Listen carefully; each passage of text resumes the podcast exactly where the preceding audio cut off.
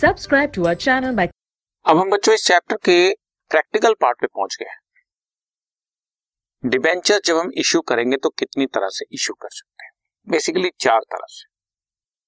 Issue of debenture for cash for a consideration other than cash as a collateral security और with the terms of redemption of debenture ये चार types आएँगे।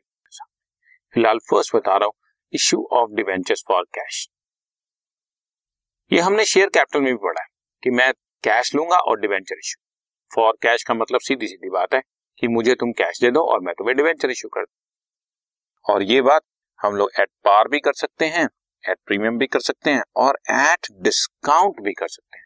Shares में मैंने आपको बताया कि शेयर्स पार पर इश्यू हो सकते हैं या प्रीमियम पे, लेकिन डिस्काउंट पर इश्यू नहीं हो सकते।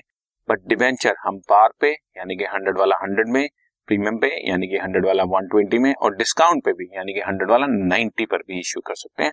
So issue of debenture for cash का मतलब तुमसे मैं कैश लेकर तुम्हें डिबेंचर तो ऑलमोस्ट वही एंट्रीज होंगी, इसका प्रैक्टिकल क्वेश्चन कराते हैं।